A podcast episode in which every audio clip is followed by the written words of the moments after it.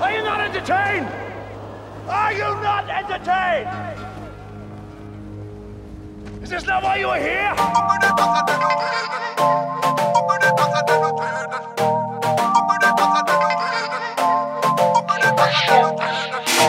Varmt välkommen till ett nytt avsnitt av Avbytarbänken. Vi snackar boll där vi någorlunda har koll. Det är tisdag den 16 augusti och klockan är 18.29.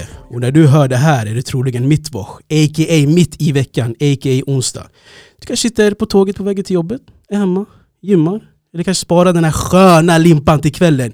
Either way, du ska känna dig varmt välkommen till bänken. Och vi kan ändå konstatera att det här är typ ish det första avsnittet. För de andra tre förra var ju så här inför avsnitt. Så det här är ändå det här första veckovisa avsnittet, eller vad, vad säger du Mustafa TV? Ja, det, det är väl det man skulle kunna kalla inledningen av eh, säsongen. Exakt, för nu har vi alla fått ett smakprov av vad som finns där ute. precis. Alltså den har ju kickat igång ordentligt. Men jag tänker också här, alltså de förra tre avsnitten krävdes det lite ändå. Abba kolla upp det här, Abba vilka, vilka spelar här, vilka spelar här. Mm. Hit kommer vi bara hit och bara snackar, för vi har ju allt i, i, i huvudet. För det har hänt skitmycket. Exakt. Och sen är det bara du vet, gå igenom kronologiskt bara typ vad som har hänt och vad man vill ta upp. Ja, jag måste ändå säga, man brukar inte vara van vid en sån här eh, öppning eller inledning av säsongen, att det är så hektiskt redan från start. Otroligt! Alltså, du vet, från början tar det tid att värma upp och du vet, de här matcherna brukar komma lite senare i säsongen. I mm. mitten av hösten mot vintern, men pff, det smäller till direkt. Fyrverkerier alltså. Det är det här vi älskar, är det inte så? jo det är det, men det är, det är både positivt och negativt. Grejen du menar att den har redan nått sin peak? Kan den nå ännu längre? Kommer det här gå neråt bara? Alltså nu har man ju höga förväntningar ja, inför hela säsongen. ja, exakt. Har din vecka varit lika hektisk som fotbollen? Eller har det varit chill? Ja, det, det, den slutade dåligt. Hektiskt blev det definitivt. Mm. Men eh, låt oss ta an oss den här hektiska fotbollsveckan, eller helgen. Vi kör. Men låt oss börja avsnittet där London-derbyt avslutade, tänker jag. Ehm, Du vill börja där det finns mest att hämta helt enkelt. Nej men alltså, let's be honest. Alltså, vi vill ändå bryta ner det hektiska så att vi, alltså som själva Jag förstår, Helgen. det, jag, förstår. jag kände samma sak när jag You kom in i me. det här rummet. Det var redan hett. You get me. Det var lika hett som det där ute och du vill kyla ner lite rummet. Fattar du? Vi börjar hektiskt så går vi ner och ner och Mm. ner i avsnittet. Förstår du? Absolut.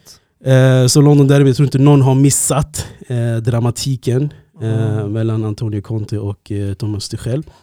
Eh, 2-2 blev det i matchen, men jag tror inte någon bryr sig om själva resultatet eh, på liksom livescore och eh, siffermässigt.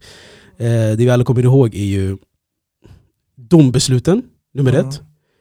Eh, rånen, yani, och eh, handskakningen, Mm. låsningen av Tuchel. Eh, och målfirandet. Mm. Och alltså, alltså det är sån skön buffé alltså, förstår du vad jag menar? Vi är i den här afghanska restaurangen, vad heter den? Lilla Kabul. Jag vet inte vart jag ska börja, förstår du? Ja, nej, det, är, det är jävligt mycket som hänt, men det är, det är sorgligt måste jag säga att se det här. Det, är, det, det finns olika incidenter man kan prata om där det sker dombeslut som går emot en. Men eh, just den här sekvensen med den här specifika domaren mot just topplag har upprepat sig för många gånger. Det har hänt eh, regelbunden vid flera olika tillfällen mot lag som Tottenham, Arsenal, Du pratar om City, huvuddomaren Liverpool, Anthony Taylor. United. Ja, alltså det är ju, jag, jag har de flesta i huvudet men det är onödigt att rabbla upp. Men det är bara att jag tror det som frustrerade Chelsea-fansen och tränarna och allting och spelarna ännu mer, det var just att dombesluten var så grova. För att eh, det var inte bara en eller två, det var flera och de var avgörande i den här matchen. Mm. Och värst av allt, det är den här domaren. Och sen vill jag inte ens nämna hans wingman som sitter uppe i varummet. Mike Dean. Eh, och det roliga var att han förra säsongen sa att det här var hans sista säsong och skulle lägga visselpipan eh, på hyllan. Men sen gick han tillbaka till eh, varummet. Um, och stod spel, spelade en stor roll i, i London-derbyt. Ja, eh, om man ska nu klandra honom eftersom man kan inte ge skulden direkt på Anthony Taylor. Vissa situationer känner man att han borde ha koll på för att han stod där. Men eh, sen finns det ju liksom vissa situationer som han kanske inte såg det i första skedet och då är det ansvaret hos varummet. Och Exakt. de valde ju att följa honom i hans fotspår. Men låt oss bryta ner som sagt. Första, eh, Chelsea leder, eller hur? Mm. Med 1-0 1-0. och eh, när de gör målet eh, sker det en kontring. Precis, eh, Rodrigo Bentancur fäller Kai Havertz, Mm. rör inte någon boll, tar bara ben på Kai. Eh, det leder till kontringen till slut där eh, Pierre-Emil Höjbjerg gör mål. Mm. Kontroversiellt, där, nummer ett. Nummer två, i straffområdet. Eh, Romero, mittbacken i Tottenham, Mm. eller hur? Drar ner Kukureya eh, med hjälp. Våldsamt kan vi tillägga. Exakt. Inte en liten dragning Mm. för att man, han ramlade ner på gräset. Ja, exakt. Han drar ner Kukureya med hjälp av håret. Eh, ingenting. De får en till hörna efter det. Eh, domaren bryter ingenting, det blir bara, de fortsätter.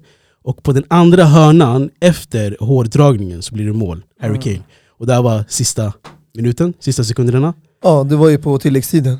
Precis, 90 plus någonting. Så de här två stora, det är få gånger det händer att det är två stora eh, avgörande, eh, matchavgörande grejer som leder till mål direkt. Vilket det hände här.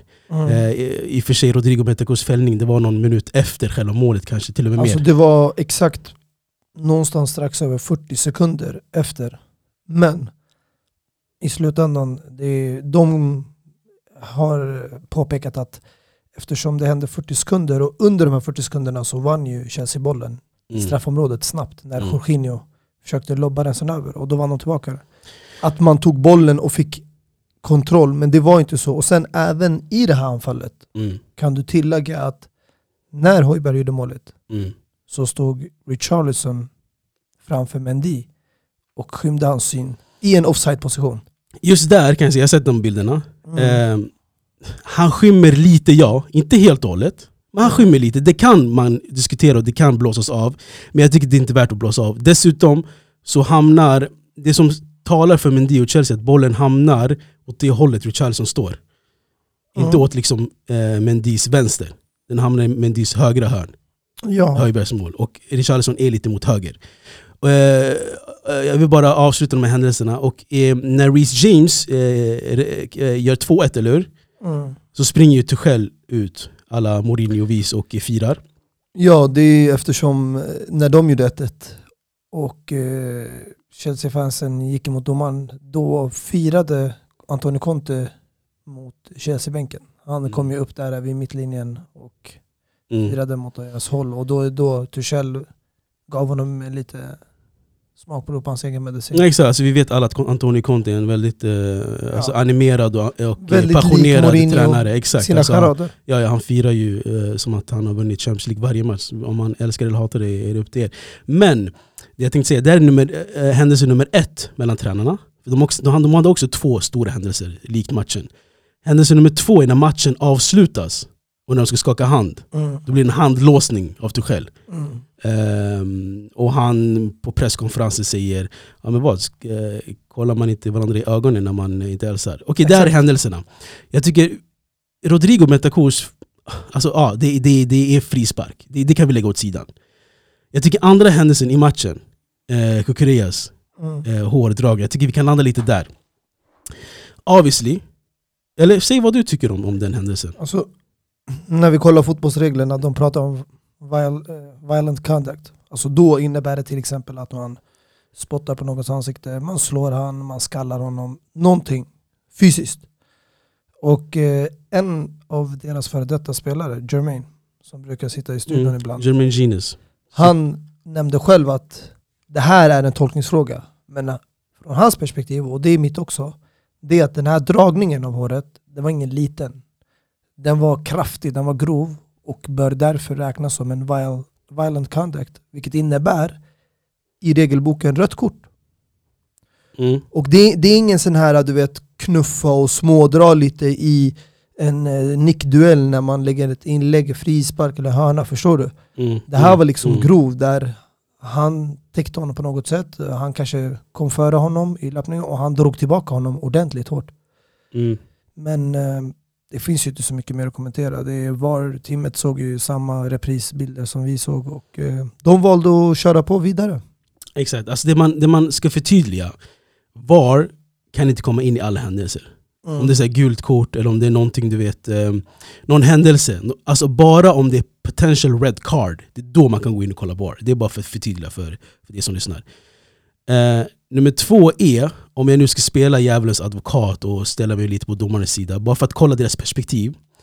Det är att, som du säger, det finns ingen eh, grej som heter hårdragning. Det finns tröjdragning, det finns liksom eh, eh neddragning, men det finns inget som heter liksom, hårdragning i domarboken och regelboken. However, om det ska räknas som eh, eh våldsamt beteende eller inte, det är det man ställer sig frågan till. Eh, och eh, jag kan säga så här. Jag, jag tror i ryggmärgen, jag, jag tror så här i varummet, alltså jag, jag, jag ska vara ärlig, jag har också mina delade åsikter om Mike Dean. Men jag säger så här. Om det, har varit en, om det var en tröjdragning, det sitter i ryggmärgen på liksom, eh, eh, eh domarna, de ser det direkt. Men det här var liksom, var det håret, var det så här, ah, var det i, var det dit? Förstår du vad jag menar? Det var något nytt lite. Kukurea har så jävla stort hår också.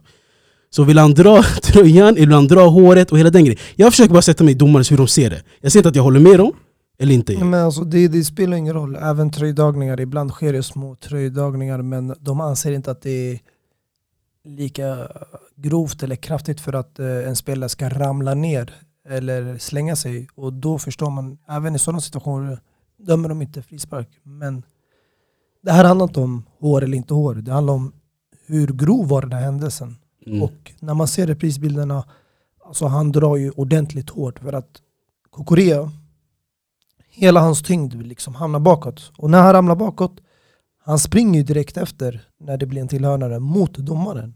Han ställer sig upp efter han ramlade och går emot domaren. Mm. Och som sagt, det är många som eh, har påpekat det där med, det är en tolkningsfråga och det är sant, men för mig är det en grov hårdragning och då det blir det.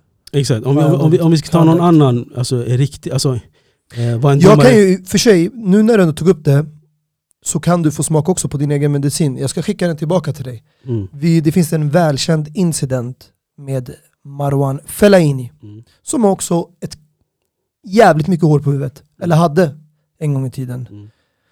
Och det skedde en hårdragning, en ordentlig hårdragning. Mm. Där eh, man drog så hårt att han höll på att bryta nacken.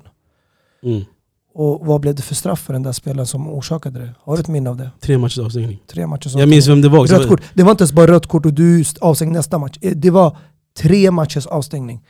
Så vi behöver inte så gå in på det. det är, vi har fått se det tidigare i Premier League i England.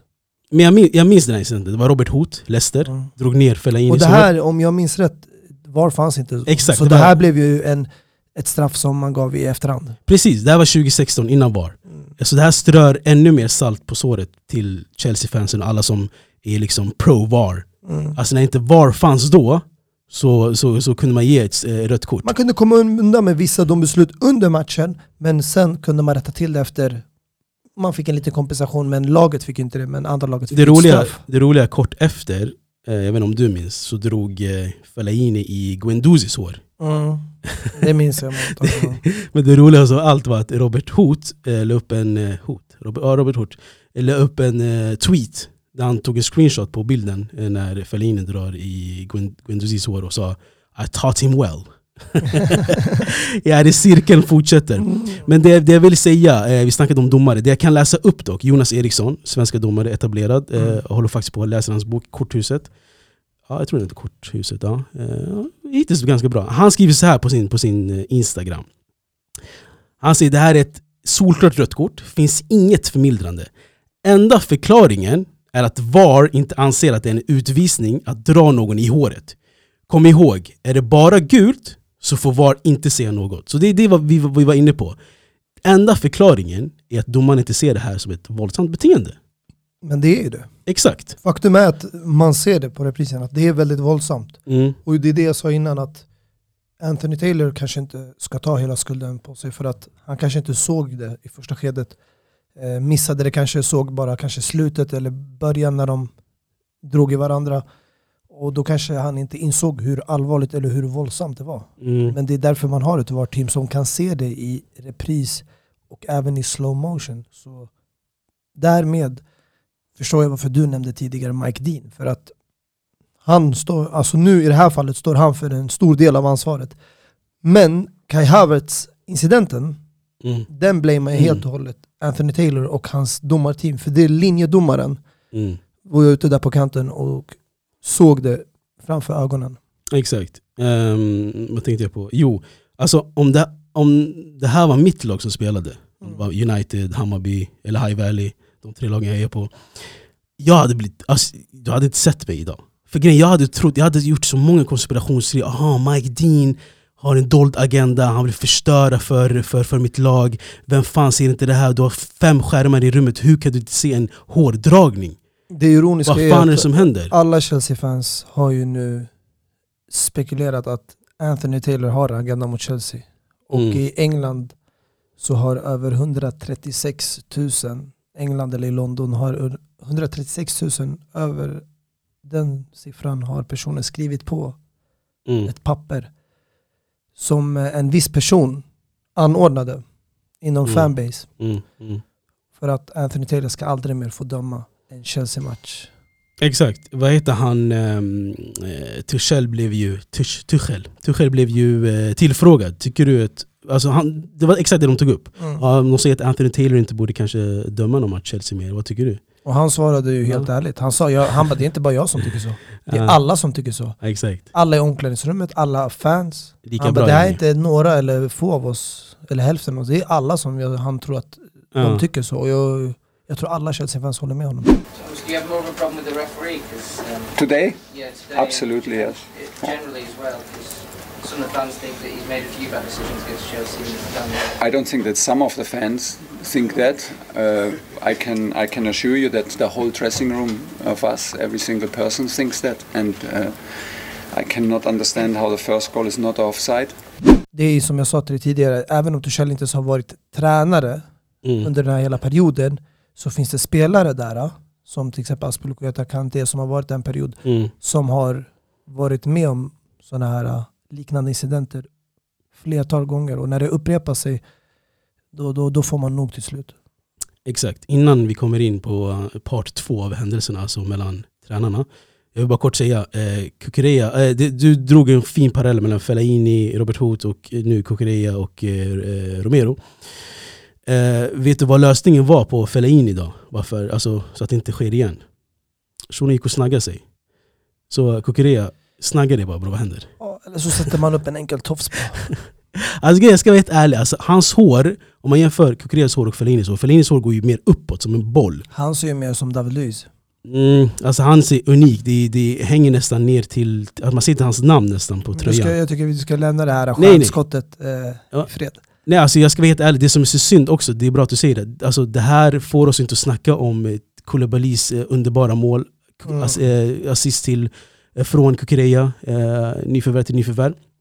Heller hur bra Kukureya var, inte heller hur bra Höjbjerg var. Alltså det här, synd, det, det skuggas över det. Men hur som helst, låt oss komma till eh, eh, Tuchel versus eh, Conte då. Eh, första händelsen eh, är att eh, Tuchel firar vilt, eh, springer Ja, ut. det började med att de firade mot, och sen ja, blev det en Exakt. comeback. Precis, just den händelsen. Och det roliga, även om du vet, alla är tydligen nu eh, väldigt aktiva på Instagram. Såg du vad Conte la upp eller? Nej. Han tog en bild på när Tuchel håller på, eller han tog inte, men han, han hittade en screenshot i alla fall, när Tuchel håller på och springer. Och då sa han, han ska, jag tror han skrev på italienska, eh, min italienska är inte så bra men jag försökte översätta. Han sa, nej jag driver, jag hittade på engelska. Men han sa att eh, fan vad synd att jag inte var där så jag kunde lagt ett krokben på dig. Sen en massa skratt-emojis. Mm. Nej men det är alltså, vad ska jag säga, det här är en vuxen man va? som eh, Men du tycker inte det här är kul eller? Du tycker bara det är löjligt? Så det, jag hade tyckt att det var kul om det var en här ung fotbollsspelare men när det kommer från en spelare, Antonio Conte, alltså han och sociala medier har inte alltid varit så här uh, någonting som... Alltså sluta nu, om, om, om, det här var tvärtom, då skulle du, inte, skulle du bara jag, skulle, garva. jag skulle aldrig förvänta mig att eh, en vuxen äldre tränare typ lägger ut så här Instagram-post eller Twitter och sånt. För att eh, Det är barnsligt de är inte på den nivån som fotbollsspelarna är. Förstår du? Typ som Lingard och de här grabbarna här, Rashford. Det är, det Varför, är varför tar du upp mina grabbar för? för att inte- bland annat, inte det, det är de som är de mest välkända Mm, okej, ja. på uh, sociala medier. Ah, okej. Men det var händelse nummer. Men händelse nummer två, det är där man också vill landa i. Eh, det är handskakningen. Han Det, det, det gjorde han med all rätt. När du handskakar, alltså när du ska skaka hand med honom, Du är aldrig neutral eller? trots incidenterna, trots eh, den dåliga stämningen under matchen, i slutet av matchen och alla dombeslut. Om du ändå ska visa respekt till en tränare och hälsa så ska du göra det på samma sätt som du gjorde när matchen började. Och man skakar någons hand, då kollar man dem i ögonen. Med respekt. Det är så man hälsar. Ah, det är så jävla Och kul! Antonio Conte, när du kollar repris, han går väldigt fort, hastigt fram, han hälsar och han kollar ner mot marken, alltså neråt. Han vågar inte ens kolla Tuchel i ögonen och vi alla vet varför efter den här matchen. Och det mest pinsamma skulle jag säga, det är inte just bara de här incidenterna och målen som de fick, utan det är hur han valde att fira det mot våran bänk och i arenan och framför fansen på det sättet, när du också får sådana där mål på det där fula sättet. Alltså jag måste ändå säga, alltså grejen är, det är så jävla kul att du... Jag tycker det är ändå alltså, på något sätt fint att du alltid backar Chelsea. Det är, Nej men Alltså, det är alltså det, Antonio Conte Ja. är ändå före detta Chelsea-tränare, det är det du måste komma ihåg. Och han själv har varit i den sitsen där han har klagat på andra mm. lag, domare. Så där jag, tror, jag, tror, jag trodde inte heller i Chelsea det hänt, det har förmodligen hänt i, när han var tränare i Inter, förstår du? Mm.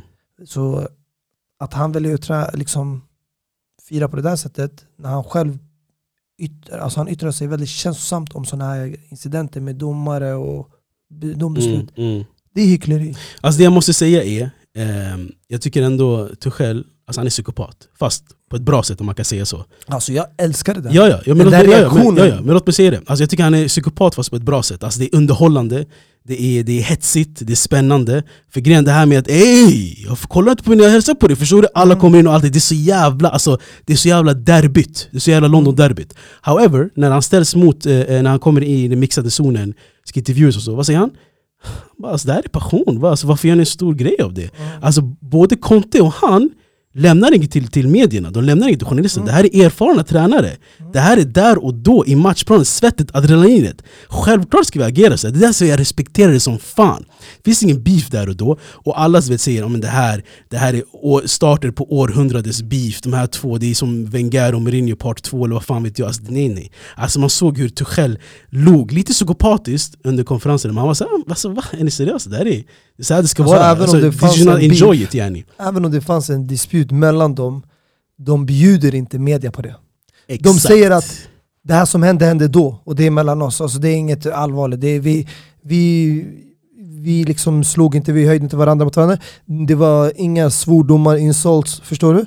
Det var bara en enkel beef, men det är mellan oss. Det stannar med oss. Alltså, det är enkelt. Och det är, jag gillar det att han ändå han står fast vid det han gjorde, men han släpper inte ut någon information som du sa till media. Mm. Men jag älskar den här reaktionen. Alltså det här är det jag vill se för att det här visar då hur mycket det här äh, laget, spelarna, alltihopa betyder för tränaren också. För att om jag inte hade sett en sån här reaktion, jag ska vara helt ärlig, jag hade varit lite besviken. Jag hade tänkt, vad är det här för tränare? Han bryr sig Mm, inte. mm. Få bort honom. Mm. Ja, han inte får bort Jo men alltså du, du Vadå, ska, du, varje tränare måste ha passion och skrika du och hålla på ska och fira? brinna för laget på samma sätt som spelarna gör. Annars, varför ska bror. du ha det där sätet? En av de bästa tränarna, Carlo Ancelotti, när han ligger under 88 minuter, vad gör han? Mm. Han lättar bara på slipsen. Han bara, okej nu, nu, det, nu det hetsigt. Ancelotti har aldrig, alltså, jag förstår det men även Ancelotti kan få det här ilskan och börja skrika och sånt men han kanske inte ger lika mycket kroppsspråk.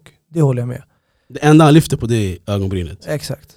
When he's... Men ja, jag jag, det. eh, jag gillar mer tränare som ja, bland annat eh, Conte, Tuchel, Mourinho, Guardiola, Klopp. Det är väl de som är de mest älskade i världen av en anledning. Mm, in, Deras eh, passion på planen. exakt, innan vi lämnar det här helt, jag tycker, du, jag tycker du, du underströk en viktig grej som Tuchel sa också. Han sa liksom, alltså, vadå, ingen var respektlös mot varandra. Ingen, var liksom, ingen skadades, vi, vi fistfightade inte. Det här var passion och vilja, det här var äkta.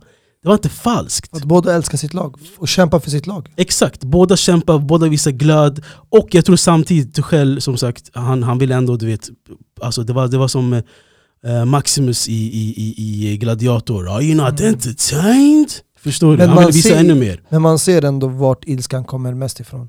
När Conte firade mot vår bänk, du såg hur Tuchel reagerade, man blev arg och sprang fram. Mm. Tuchel sprang förbi deras bänk och firade. Vi såg inte en enda reaktion från Tottenham-bänken. Mm. Mm. För att de Mm. darrade. Ah, jag Mot slutet, när de skakade hand, Conte försökte bara slip through and gå vidare. Mm. Mm. Men Tuchel drog tillbaka honom. Det var han som tog tillbaka honom och visade honom ansikte mot ansikte och kollade med ögonen. Båda de här incidenterna, det var när de försöker bara gå förbi, det, det, det är för att de vet att de har kommit undan med någonting. Mm. Och Tuchel bär på en större frustration. Men låt oss gå vidare från ett hektiskt ämne till ett annat hektiskt ämne. Mer blodrött, bokstavligen rött. Eh, Darwin Nunes eh, synade det röda kortet. Jag tror, om inte mitt sifferminne leker med 57 minuter ungefär i början av andra halvleken eh, när Crystal Palace eh, redan ledde med 1-0 av eh, Zaha. Otroligt fin passning av eh, Olise, tror jag han heter. Eh, och eh, det finns, vi, upp, vi, vi har faktiskt blivit lite aktiva på Twitter, men jag la upp en en och en halv minut video, och där kan man lägga upp video hur man vill, så det är skönt. Eh, där Joakim Andersen, som höll på att reta upp Darwin Nunes, i, alltså man fick se en så compilation, eh, hur han gick in i Darwin Nunes huvud. Till slut, han, han, he, he lost it. Och sen eh, gjorde han en sån här skallning och fick rött kort. Eh, och eh, oerfaren, ung, eh, het, jättesmart av Joakim Andersen, dansken. Men det kostade hans lag poängtapp. Även om Lucas Diaz gjorde mål, Luis Diaz, i, efter röda kortet. Och jag tror det här kommer jaga Darwin Nunes. För han är så pass ny, det här kommer liksom, han kostar så jävla mycket. Han skulle vara, inte Manés ersättare direkt, men kommer in som den här storvärvningen, nian som de har saknat, har bänkat Firmino, Jota, Eh, och ska ju liksom dela ansvaret med Salah. Och han får, det blir väl tre match ban när det är direkt rött. Eh, och tänk dig om Joakim Andersen kan gå in i hans huvud så här. Fatta vad typ Romero skulle göra. Eller vad typ någon annan mittback skulle Nej, göra. det är ju alltså, det är del av fotbollen men även om det är lite så här, äh, det är inte det fina delen av fotbollen. Det är inte det man gillar att se så gjorde ändå han det på ett smart sätt och eh, Darwin Nunes åkte på den. Och nu är det ett tecken på att, jag skulle inte säga direkt att han är svag mentalt men man kan komma åt honom psykiskt. You gotta och det- respect, you gotta respect Joakim Andersen Jo ändå. men det är det, nu kommer ju andra Premier League-försvarare känna till det. Så de kommer ju försöka utnyttja den där situationen. Exakt min Och tanke. eh, det är därför också jag tror Jörgen Klopp gick ut och sa att eh, det här var ju ett stort misstag. Eh, Det här är oacceptabelt. Och de kommer prata med Darwin Nunes för att förmodligen förbereda honom att sånt här kan hända i framtiden. Du måste liksom kontrollera känslorna. Tänk på laget. Som man brukar säga. Laget före jaget. Exakt. Eh, Och jag tror i det här fallet, ja, som du gjorde, det är poängtapp. Det kunde lika gärna slutat med noll poäng. För att eh, om du kollade matchen där så missade Wilfried Zaha nästan ett öppet mål mm, mot mm. slutet, eh, stolpe ut. Och eh, Crystal Palace kunde gått hem med alla tre poäng. Precis. Så jag tycker Liverpool ska vara glada att, att Luis Diaz ändå efter röda kortet hämtade och räddade ett poäng. Exakt, fint mål av eh, Diaz men kommer inte uppmärksammas för det här tog eh, alla rubriker.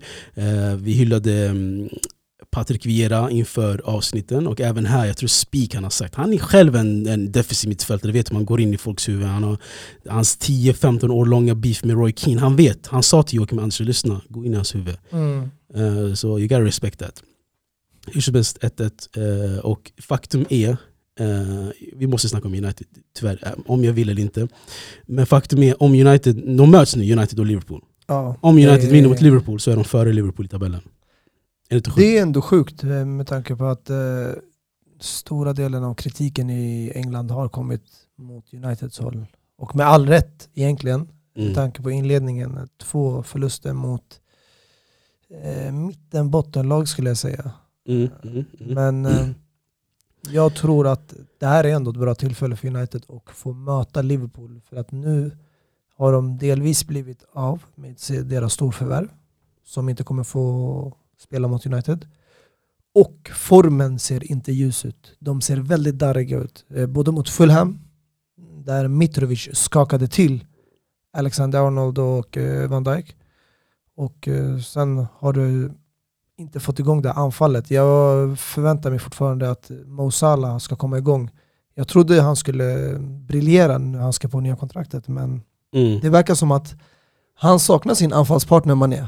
Det, alltså, alltså, om det är någon som ler någonstans i Tyskland, i, i eh, München, så är det ju Mané. Alltså hur de daltade och gullade med Salah så fort Mané taggade Salah skrev på ett nytt kontrakt. Alltså visar bara hur, hur viktig, vital Sadio Mané var för Liverpool. Men jag tror alltså, Mané visste man redan att han skulle lämna. Jag tror man förberedde sig inför hans avgång redan när man värvade Luis Diaz i januari. Mm. Och Darwin Nunes, jag tror kommer in för att Firmino har de tappat senare åren. Det har varit Diego Jota ibland som kom in med Salah Mané. Och sen nu när de har inte Diaz så tror jag att det var han som skulle komma in för Manés plats. Och Darwin Nunes kommer ju ta Firminios startplats. Och Firmino tar över Origis plats på bänken. det är så cykeln går ibland. Det cyklar runt men alla pusselbitar hamnar till slut på plats. Ja exakt, men låt oss fortsätta på det här röda spåret trots att United spelade med neongröna borta tröjor. Um, ehm, så finns grejen är, Det här är ett skrik efter nya spelare. Alltså så här, jag, alltså, jag, ty- alltså, även om jag är United-fan, jag kommer inte sitta här och typ älta och säga vad fan är det som händer. Och du vet, Mm. alltså, allt är redan sagt. Allt är redan passé. Eh, så jag försöker agera ändå så här. um, För grejen, det här United har, har, har gjort mig besviken flertals gånger. Så om jag verkligen hoppar in i de här känslohavet med dem, jag kommer inte komma upp från sängen. Nej, du kommer Mm. bli dränkt. Ja exakt, vilket jag blir eh, i stunden där och då. Olyckligtvis såg vi matchen tillsammans samtidigt som Milan Udinese spelade. Det som Eh, kan hjälpa dig mot att eh, inte drunkna, det är ju försvinna lite grann från sociala medier. Jag lovar dig, om du går offline så kommer inte du känna av förlusten lika mycket. Nej men grejen är, alltså, jag, jag försöker se det här i vitögat. Jag kollade på eh, highlights, jag kollade på en, så en halvtimmes analys om matchen och så. Bara för att det här är den säsongen vi kommer ha. Eh, deal with it or not. För jag kommer, alltså, jag ju se på United-matcher, jag ska inte ljuga för mig själv. Fast känslo, känslolöst. Om vi förlorar mot Liverpool så be it. Om vi vinner mot dem så be it. För vi kommer inte ens... ens jag satte olyckligtvis United som fyra i, inför avsnittet, men det kommer inte, kommer inte ske. Eh, Jag tycker inte man ska säga så på rak arm. Nej, alltså, det är två här matcher. Det är bara två matcher, som du Ja. sa, och om ni vinner så är ni redan för Liverpool. Men vi har sett liknande lag börja på ett katastrofalt sätt. Och ibland vänder det efter fem matcher. Mm. Även om man inte hämtar in alla poäng. Men jag tror alla lag, eller majoriteten av lagen, kommer ha sådana här formsvackor som United har börjat med. Å andra sidan så kan det vara också att Ten Hag, vilket är bara en spekulation, inte gör sitt yttersta. Han gör inte sitt bästa för att han inte är nöjd med de tillskotten han har fått. Han vill Mm. ha mer från Uniteds eh, sida Mm. när det kommer till nyförvärv. Mm. Men, eh, Men om man ska snacka siffror, sist United förlorade eh, så här i inledningen, eh, 92-93, så vann man ligan.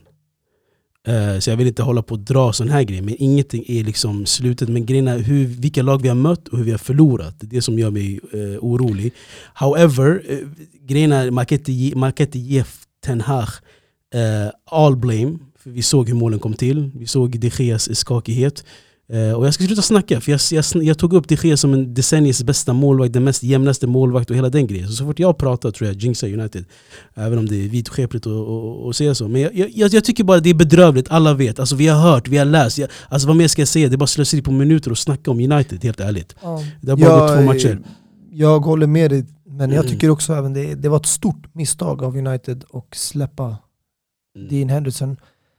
Även om inte han var förstahandsvalet så tycker jag att han borde ha fått chansen i kupperna och sen om nu De Gea tappar formen så har du ändå en nästintill världsklassmålvakt på bänken Mm. som kan komma in och fylla Såg du, tomrummet mellan jag, skickade, stolparna. jag skickade till vår eh, grupp hans eh, räddning. Räddningar, ja. eh. Jag såg det. Och räddningen på straffen. Exakt. Dean Henderson, han, han sa något om en artikel att United har gjort han besviken och hela den grejen. Ehm, what to do, även eh, Anders Lindegaard och eh, Victor Valdes och eh, Sergio Romero, ingen har haft Ingen har haft chans mot David de Gea. Dave, saves. Men i din händelses fall, det är ju en ung framtidsmålvakt och de Gea börjar närma sig en äldre ålder där Mm. Precis. han inte kanske i sina bästa dagar. Mm. Men alltså, det vi kan säga bedrövligt. Det jag- jag, upprepar mig själv bara. Vi har hört alla säga allting. Men Eh, det är fortfarande dagar kvar i transfern. Eh, jag vill bara fråga dig, tror du det är en transferfråga att några nya namn kommer eh, täppa igen de här hålen? Eller är det en eh, fem, sex års plansfråga för den här? I nuläget, om vi pratar kortsiktigt, så snackas det ju redan om några nyförvärv och de är mer eller mindre snart klara. Eh, Det talas ju bland annat om Rabiot i mittfältet och det talas om nu Cunha från Atletico Madrid, anfallet. Så det, det känns som att de spåren har redan eh, man redan satt igång för att eh, nu Mm. vill man ju ge liksom Ten Hag en hjälpande hand så att han inte hamnar i en större kris där han inte kan komma ut från det och då kommer hela skulden hamna på tränaren som det alltid gör. Mm, precis. Eh, det är naturligt att vi, vi hamnar lite längre i England för det har hänt mycket i England. Eh, det är därför vi är uppe i, i nästan halvtimmen. Uh, men kort vill du säga något om Arsenal, Gabriel Jesus fina form, eh, Det, det, City? jag, jag tycker att de har fortsatt på samma spår sedan förra säsongen. Mm. Eh, Jag förstår Arsenalsfansens liksom stora hype inför den här säsongen. Mm, med all rätt efter den här inledningen. Men eh, jag tycker fortfarande man ska vänta tills man alltså, möter topplagen. För det känns inte som att laget har blivit testat ordentligt. mm, Leicester City är ett bra lag, ja med all rätt. Men det är inte det samla gamla Leicester City som vann ligan, som tog Champions League-plats. precis. Eh, Så hold your horses. Exakt, men Nor- det ser lovande ut kan jag säga. Eh, och City, Haaland, eh, Gundogan, vilket mål. Grejen är, alltså, det roliga är Gundogan, eller vad säger jag, eh, Erling Brandt Haaland rörde inte bollen på 18 minuter. Hans första touch, tror jag, var assisten till eh, Gundogan. Det var ju väldigt få touch han hade totalt hela den matchen. Mm. Men jag tycker City visar ännu en gång att de kan vinna matcher och klara sig utan en nia. Ja, Om det behövs. Men låt dem möta, alltså, vi får se deras riktiga test när de Det möter. är det, jag tror att Haaland kommer eh, vara till större hjälp när de möter de här topplagen. Där det kommer bli mer fysiska matcher och man stångas. Mm. Som till exempel den jobbiga matchen mot Real Madrid förra året. I en sån match hade de behövt en Haaland. Exakt. Du snackar lite som City i PSG, deras första, deras första utmaning kommer komma i februari. Mm. Uh, ah, fine. Låt oss gå vidare eh, till uh, ska vi se, Spanien kanske. Vi kan landa där lite snabbt också. Eller snabbt och snabbt, men vi landade Ja, vi jag vill landa. tycker eh, egentligen finns det inte så mycket att hämta där för att vi kanske inte fick det vi förväntade oss. Precis. Helt enkelt. Men vi måste ändå vara ärliga och säga att efter all den här hypen och all det här snacket och eh, alla håller väl med om att Barcelona är det laget som kanske gjort bäst ifrån sig i hela Europa i transfermarknaden. Namnmässigt ja. Ja, och eh, det saknades fyrverkerier. Jag tror man glömde dem hemma. Men du sa nyss att Arsenal ska hold your horses. Det här är en match. Premier League har väl, har, har väl en match eh, till godo. De har väl spelat det, två omgångar. Det håller jag med dig om, men nu är det här i relation till hur jag har sett Arsenal-fansens reaktion och Mm. Arsenal-fansen har till och med haft en bättre försäsong än Barcelona. Mm. Men även har inte de kommit upp till den hype-nivån som Barcelona-fansen har gjort. Mm. Inte inför den här säsongen. Mm. Det är som du säger, det är på grund av stornamnen. Och eh, vi pratade om registreringen. De lyckades registrera alla spelare förutom Koundé. Som varenda som saknades. Mm. Så han kommer undan den här matchen. Han har tur. Han. Men eh, jag, jag Men- tycker att från oss neutrala fans, det är en besvikelse. Nej men på tal om Koundé, det sägs att han och Frenkie de Jong ska starta mot ehm, Real Sociedad nästa matchen. Har han blivit Eh, registrerad? Ja, eh, ja, tydligen. Och de ska replacea Christiansen och eh, Gavi direkt i. Mm. Men ehm, vad tänkte jag på? Eh, jo, alltså jag fattar. Vi, vi, även den matchen såg vi tillsammans och vi samlades ett, ett, ett litet gäng för att kolla på Rayo mot Barca. Det skulle slå 21-0 på, på lördag. Och det var en bra match. Det var en alltså bra match. Vallecano gav eh, Mm. jättemånga bra lägen också. Det, det var inte som att det var total dominans av Barcelona. Mm. De kunde lika gärna gjort eh, två, tre mål själva. Mm. Men eh, Barcelona såg bra ut. men inte riktigt, jag tror där man förväntar sig. Vi fick se lite små nyanser av Rafinha, Lewandowski, men eh, Jag måste ge Rafinha, han ville mycket. han ville Han mycket. visade men mycket. Eh, han försvann, känns det som, helt och hållet från matchen när de bytte kant. Mm. Och Lewandowski, han Spelade hade Lewandowski lägen ens? där han kunde ha gjort mål, men eh, det, det, det gick inte hem för honom helt enkelt. Alltså jag undrar, spelade Lewandowski ens? För han syndes knappt, jag ska vara helt ärlig. Ja, nej, han, eh, han var inte lika synlig i första halvlek. Det, var- håller jag med om. det, han det var, var, ju, ganska det, det var ju osynlig. en sekvens där han fick nog. Han, alltså han försökte gå igenom och bara skjuta. Mm. Där Dembele liksom Hey! Exakt. Que pasa? Passa, que passa. Passa bollen. Jävla fint det där var. Men eh, vad tänkte jag på? Men det såg ut som lite hönsgård. Eh, man, man tog in alla värv, nyförvärven, alla spelare. Pierre eh, Aubameyang tycker jag gjorde skitbra när han kom in. Ja. Eh, men det var så mycket på en gång. Kessie kom in. Alltså man tänkte, eh, vad fan är det som händer? Jag tror det tar ju tid till de ska eh, eh, spela ihop. Och jag sa det också i, i öppningsavsnittet att det är sen gammalt, när man värvar för mycket, det, det, det, det bådar inte gott. Det blir för mycket. Det, är, det är inte alltid det slutar så, utan det handlar om att få in de här pusselbitarna på rätt sätt. Eh, vilka spelare man börjar med. Det finns vissa spelare som kommer in direkt i startelvan. Vissa spelare behöver tid för att eh, komma in och då behöver man slussa, slussa in sakta men säkert. Du behöver inte ändra på elvan direkt. Jag tror det är det han kommer göra till exempel med Kessie. Han kanske inte går in i startelvan direkt. Rafinha kanske kommer inte alltid starta. Nu till en början kan han göra det, men vi såg ju Ansu Fatis inhopp. Det såg lovande ut eh, efter den långa skadan han haft. Mm, Han mm. verkar vara på bättringsvägen. Men jag tror det är försvaret de kommer behöva fokusera mest på, för det är där jag tycker det såg skakigt ut. Mm. Eh, nu säger jag att de byter Mm. ut båda mittbackarna, men jag tycker det kommer krävas mycket mer så. Exakt. Det här röda kortet som Busquets får kanske öppnar upp för en viss de Jong också. Eller Kessie. Men eh, det som skuggar fortfarande Barcelona, det här åskmålet, det är ju eh, spelarna de ska släppa och spelarna de, de har kvar. Eh, Braithwaite står ju nu näst på tur på löpsedeln. Att de vill bryta kontraktet med honom. Men han vägrar, han vill samla in pengarna. Och många säger, men vad fan, han är en av de rikaste fotbollsspelarna, vad fan kan han inte bara tagga? Men det är just därför han är rik! Exakt. Han samlar in alla sina pengar. Och rätt ska vara rätt. Rätt ska vara rätt. Alltså, de vill ju hitta ett sätt att man river kontraktet ut utan att man behöver betala resterande. Eh, likt de Jong om han skulle nu säljas. Och det börjar bli hetsigt mellan Barca och eh, Spelarna, Martin. inte bara en. Men just Martin Braithwaite, de, de hotar ju nu med att de, vill, de ska bryta hans kontrakt i sista dagen av transfern. Mm. Eh, så att han inte hittar typ någon, någon klubb som kan eh, värva honom. Sen, alltså, jag tror inte han har något emot att vara en bossman heller. så. Nej, jag tror inte det. Ehm, Det är, det är inte en spelare som jag tror är Mm. eller så saknad. det, kanske inte, det kanske inte var värt för Barca att hitta den här loopholen i La Liga-regeln och, och värva honom för Le, Le, Leganes när, Mm. vi, när alla var vände på sina huvuden. Men men, de får bita sig i arslet. Nej jag driver, Barca. Ni, ni är fina. Eh, andra lag också, jag vill bara kort nämna Joao Felix, eh, assist. Tre, Mm. tre assist, eh, assister. Och eh, Morata som jag nämnde inför säsongen att han kommer komma tillbaka och förmodligen få chansen. Du och Kassa trodde att han skulle kanske bli såld eller Mm. sitta på bänken men det var Morata och inte Cunha som vi fick se. Mm, Konya fick väl komma in i slutet också. Ja, Och verkar redan nu på väg ut, tillbaka ut från dörren. Så det, det går väldigt fort. Jag tror Morata kommer vara den som stannar. Och Simona verkar ändå ha haft förtroende tidigare från honom, även fast de har lånat ut för honom. Mm. Eh, och eh, andra Madrid-laget, Real Madrid, eh, som åkte på en kalldusch mot eh, nykomling Almeria. Vilket jävla mål! Mm. Eh, det här första målet. Men sen eh, royalty som de är, mästare som de är, reste de sig.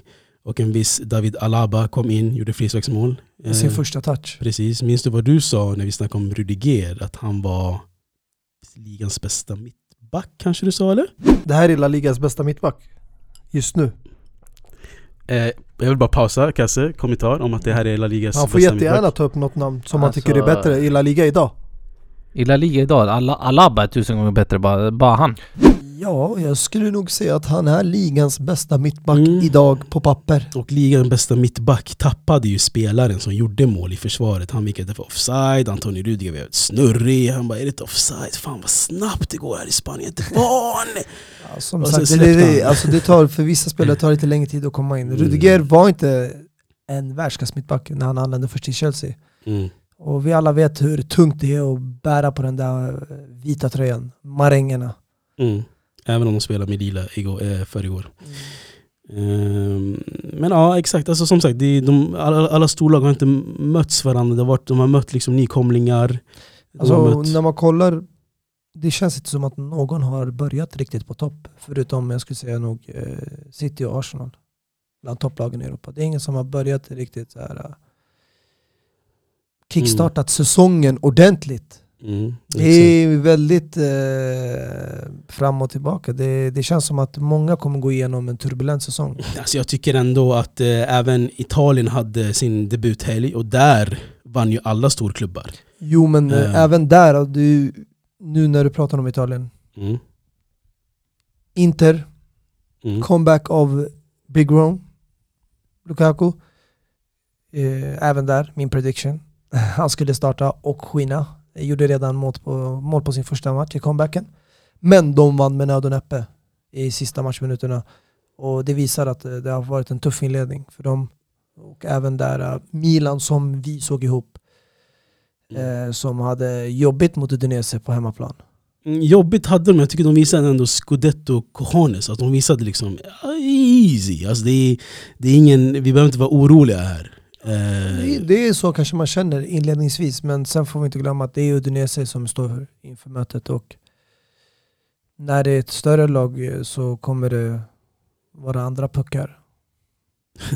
Nej men jag tycker still det är Det visade verkligen alltså eh, Mästarvilja Att komma tillbaka, vinna eh, Mm. Och sen kvitterade väl Udinese igen Ja, blev vid det, två tillfällen. Precis, och sen blev det 4-2 Ehm, Och folk var väl hypade på CDKs debut också Kom in, visade lite ändå eh, Magi Känns fortfarande som att det saknas någonting i Milan. De behöver få till nog eh, en eller två till värvningar för att eh, förbereda det här laget inför eh, Jag tror inte det, alltså, jag titelutmaning. Ja, annars ser jag det mer som en eh, topp fyra ifall man fortsätter med samma lag. Jag ska vara ärlig, alltså, som jag sa innan, ju fler värvningar du hämtar desto mer kommer rubba lagkemin.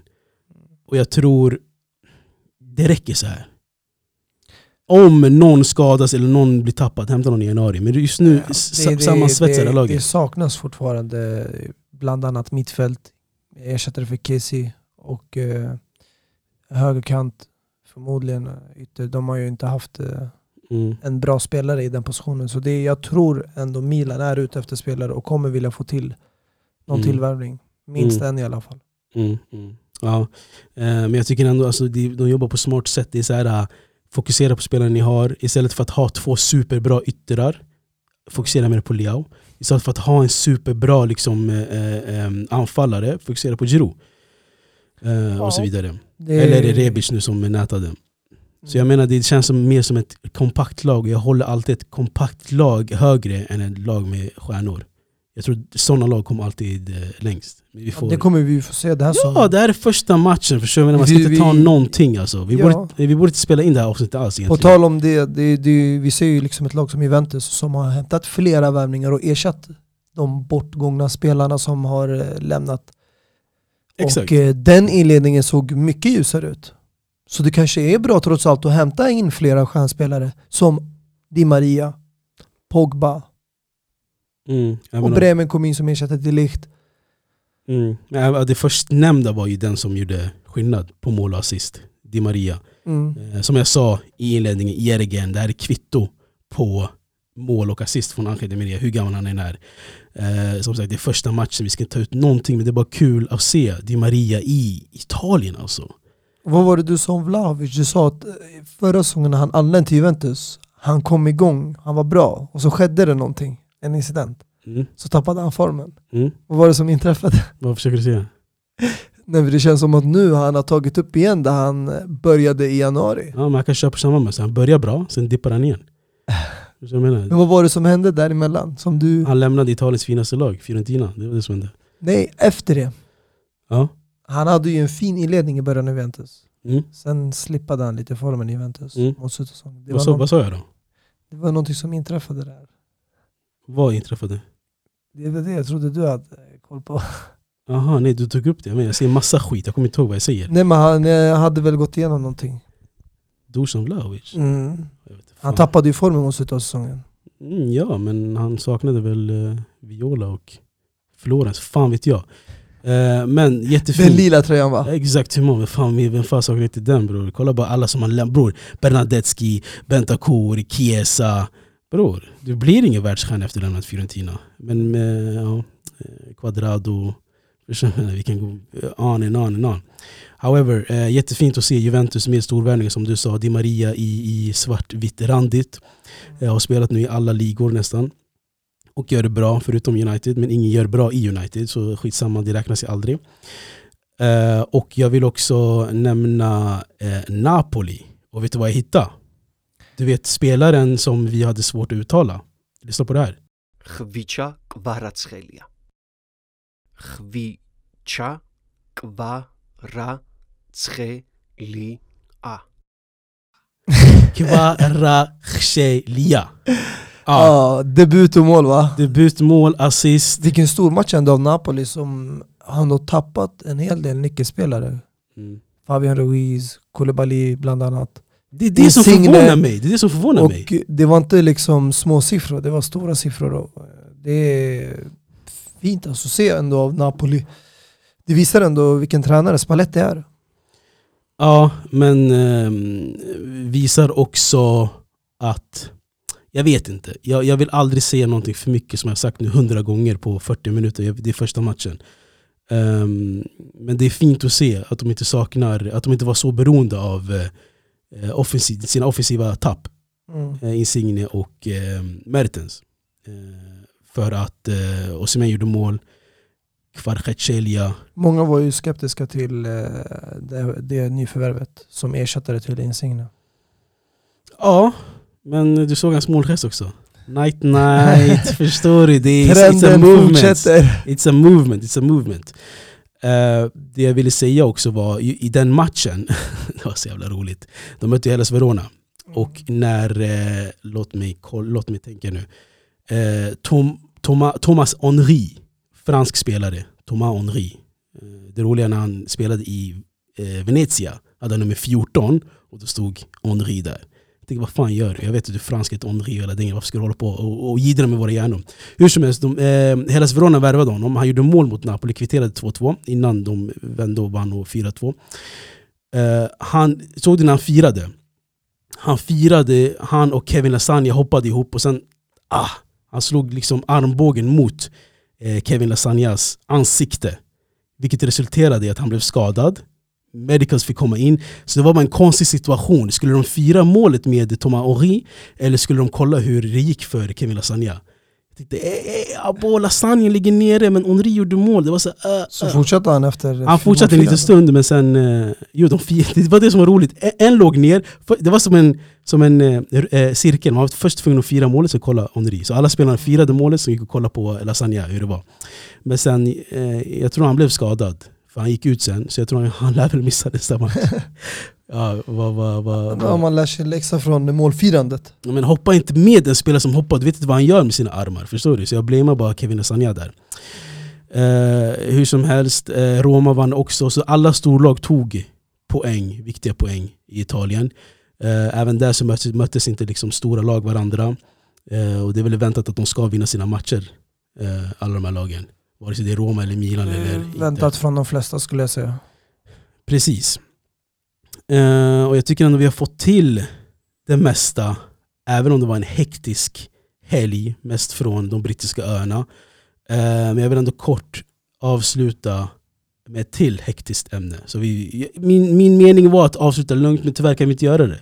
Så vi höjer på tempot och, eh, och eh, liksom pulsen en sista gång. M&M. Exactement, Eminem. Inte rapparen då, men själva trion där uppe. Messi, Neymar och eh, Mbappé. Huruvida du vill börja Mbappé eller avsluta med Messi, vilket M du börjar med. Jag tror man börjar med Messi, Neymar och avslutar med Mbappé. Ja, du börjar inte med PSGs chef, Mbappé, som styr och ställer. Ja, jag skulle inte kalla honom chef efter det som hände.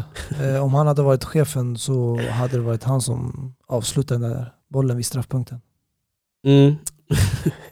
Men det roliga, såg du den här händelsen som har gått viral nu? Det här med när de anfaller och bollen hamnar på högra sida. Mm. Han slutar springa Mbappé. Släng på armarna och säger varför fick jag inte bollen? Exakt. Och sen Eh, en annan incident är ju där när han eh, får bollen på högerkanten och har Neymar bredvid sig, men väljer att inte passa. mm, Och börjar finta och göra eh, extra översiktsfinter och dribbla lite och sen till slut lägger han in den snett bakåt men, men försöker nå Messi som är längre Mm. ut. Mm, mm. Men eh, också en annan händelse i träningen. Jag, jag tror dock media överdriver, vi la upp det på vår eh, Twitter. Eh, där de ska göra en övning tillsammans, två och två. Så det, de står i rad. Så två går och gör en övning. Så ska de två nästa göra en övning. Sen kommer Neymar och Mbappé bredvid varandra. Mbappé kollar, så han är vart är min partner? Så han drar någon, någon från staffen och gör den här övningen med honom. Och sen Neymar och Messi övningen. Neymar och Messi övningen tillsammans. Det såg så jävla roligt ut, men jag tror att de hade eh, bestämda partners. Så Neymar och Messi skulle göra den här övningen Okej. tillsammans. Men det såg så jävla kul ut. För att Mbappé och Neymar stod bredvid varandra och de integrerade. inte in Neymar som ersättare? Han vill sno han från Messi.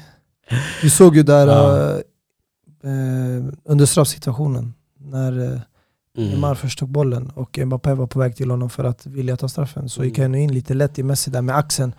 Ja. att han såg ju hans väg för Exakt. att komma åt straffpunkten. Alltså så money, vi ser ju money, kärleken där mellan Neymar och Messi och nu Mbappé, han kommer lite emellan. Han är så... förut var det Kom, Neymar. glöm inte bort vem jag är. Inkludera mig i den här kärleksaffären. Annars, ja, det är det. Han, Nej, förut var det Neymar och Mbappé. Neymar försökte vara den här som eh, typ så här Ronaldinho var för Messi. Han försökte Mm. vet, göra han han klarar inte av the golden boy. Han Men- var för upptagen med syrran. Du menar, alltså det roliga var, Dave var för upptagen med syrran. ja, i april han försvinner, vet Ja. alla. Men det roliga på tal om Neymars eh, familjemedlemmar. Jag kommer aldrig glömma den här bilden han la upp med sin mamma. Eh, när de ligger i soffan. Jag vet inte hur bra hans engelska är, men hans caption var Smashing mom. Han har inte tur med sina kvinnliga familjemedlemmar, eh. Neymar Jr. Men det, det jag ville bara kort avsluta med det är att um, money changes you. Alltså pengar ändrar dig. Kolla bara Kylian Mbappé. Han har fått för mycket vatten över huvudet, låt oss vara ärliga bror. Jag tror det är inte bara det, jag tror han vill ändå känna sig, inte bara en del av laget, men jag tror han vill också bli, vara en av de här uh, stjärnspelarna som bär laget på sina axlar. Han vill känna att han är lika viktig som Messi Neymar. Sen vet jag inte om det är rätt att göra sådär. Vem som tar straffar tycker vi alltid att det borde vara förutbestämt. Så jag tycker att det ska vara en diskussion på plan när man får en första straff. Men sen om man får flera, andra, tredje, det går att diskutera. Så jag tycker det är Mbappé i den här situationen, jag tror han aldrig varit första straffläggare för PSG, så jag tycker han inte gjorde bra ifrån sig. Men jag förstår att han vill ha den här storheten vara respekterad trots hans unga, på unga tal- ålder. På tal om storhet också, visar bara hur stor Messi är. The GOAT. Säger liksom, alltså han, han, han ger sig inte ens in i leken. Det är såhär, vet du vad mina barn? Sköt ert. Jag han är- varvat fotbollen, jag vill inte ens ha straffmål. Gör Mm, ert. Han är förbi det stadiet. Ja, det här är fortfarande så här sandlådenivå man ska hålla på och bråka om straffar. Förstår du vad jag menar? Mm. Är, han har redan det här med sig. Men det kändes ändå som att han eh, försvarade lite Neymar. Såklart! till straffen. Vad fan har Messi och Mbappé för relation? Mm. Nada. Neymar och, och Messi är ju uh, alltså bro-bros. Ja. Att. Henry gick ju i alla fall ut i Mbappés försvar och sa att ingen kan ta ifrån någonting det Mbappé har åstadkommit. Alltså, det känns som att han då menar att han har rätt att uttrycka sig på det där sättet för han har blivit så stor spelare. Mm. Håller du med? Jag håller inte med honom. Det gör det inte. Nej. Om Alltså jag håller ändå med. För att Mbappé kanske inte har vunnit Champions League som Messi och Neymar har gjort. Men han har vunnit VM. alltså, Och den där titeln är en, en titel jag tror de här två kommer aldrig få röra. du, du, du, du har redan räknat ut. Neymar och Messi tror jag aldrig kommer få lyfta på bucklan. Men jag tror definitivt att Mbappé kommer under sin karriär lyfta Champions League-bucklan. Så du tror inte att Brasilien eller Argentina kommer vinna VM? Inte under deras period. Neymar är 92, han är 30 år. Ja, Och jag tror det här blir sista VM. För båda två. Intressant. Messi kanske, men Neymar också. Ja, jag tror inte Neymar, Mm. även om han är tillräckligt bra för att starta när han är 34, Mm. så tror jag inte... Alltså, det är möjligt att han vinner det, men kommer han vara deras the man to go? Deras Mm. spelare när han är 34? Mm. Vi alla vet ju historiken med brassar, 30 plus. Mm. Mm. Var hamnar de? Vart kommer de? Definitivt. De definitivt. slutar ju alltid upp i klubben. Precis, i musikvärlden eller DJs. Eller så slutar man upp som Danny Alves, fortsätter spela. Men det, det, det, varför jag inte höll med eh, Thierry Henry, det är att alltså, det finns grejerna. Jag, jag, jag gillar ju när folk visar karaktär och smått, inte högmodiga, men de visar liksom att de är bäst. Men på ett, gör det på ett snyggt sätt, gör, gör det på ett bra sätt. Gör det som typ Haaland. Han är älskvärd men ändå så här, eh, har en attityd. Eh, men inte som liksom Mbappé. Mbappé känns som den här uh, bortskämda rika ungen som har fått allt han vill ha. Och nu är han den här, du vet när man spelar fotboll ute på gården. Det är hans boll. Och när han inte får pass, han tar hem den. Nej! Det är slutspelat, jag ska hem! Det, det är så Mbappé känns som Men, nu. eh, Och alla bara ey lyssna, vad händer med dig? Men Mbappé är ju PSGs bästa spelare just nu. Om det är någon som PSG inte skulle offra, om de behövde sälja nu två av de här, så hade det blivit Messi och Neymar i, idag. Såklart, du såg vilket krig de gick igenom för Mbappé, Real Och det är Madrid just därför han vet hur viktig han är för det här laget och vilken stor betydelse han har och det är därför han agerar på det här sättet. Men jag ska vara ärlig, jag tror, För jag, att annars hade han varit i Real Madrid idag. men jag tror han har ställt till det lite för PSGs ledning också. De kan inte säga någonting om Mbappé. Samtidigt som de inte vill att det ska röra upp för Messi och Neymar. För Messi, vi såg ju Messi eh, förra matchen. Eh, han menade business, alltså när han gjorde det där Bissa-målet och hela den grejen. Och Neymar också, det där frisparksmålet i kuppen. Alltså de här har vaknat på bra sidor. Och nu när Mbappé liksom ska säga och jag är chefen här, ni ska sätta er ner. Det Inte- går inte, alltså det, det förstör romantiken där uppe. Så jag tror PSGs ledning är väldigt, väldigt liksom förvirrad och de är arga. De kan inte säga någonting samtidigt som de måste behålla den här tridenten för att ens ha chans i Champions League. Så det är väldigt, en väldigt skön drama att se fram emot i Paris. Ja, jag Eh. hoppas vi får se mer av den ute i Europa i Champions League. Ja, 100 procent. 100%. Uh, men jag tycker det är kul att vi får avsluta med uh, Thierry Henry, vad han tyckte och tänkte. Samtidigt som vi nämnde Thomas Henry också i samma avsnitt. Båda fransmännen, även om Thomas Henry är väldigt eh, ett okänt namn för många här. Men kul att de hamnar i samma kvart i alla fall. Med det sagt, det, det är tisdag 16 augusti som sagt, men när du hör det här är det säkerligen onsdag. Eh, och vi hörs väl någon gång nästa vecka. Peace. His palms are sweaty, knees weak, arms are heavy. There's vomit on his sweater already. Mom's spaghetti, he's nervous, but on the surface he looks calm and ready to drop bombs. But he keeps on forgetting what he wrote down. The whole crowd goes so loud, he opens his mouth, but the words won't come out. He's choking how? Everybody's choking now. The clock's run out, time's up, over, plow. Snap back to reality gravity. Oh, there goes gravity. Oh, there goes gravity. He choke. He's so mad, but he won't give up. Daddies, he know he won't have it. He knows his whole back to these ropes. It don't matter. He's dope. He knows that, but he's broke. He's so stagnant. He knows when he goes back to this mobile home. That's when it's back to the lab again, yo. This old rhapsody better go capture this moment and hope it don't. You better lose. his health in the music. The moment you own it, you better.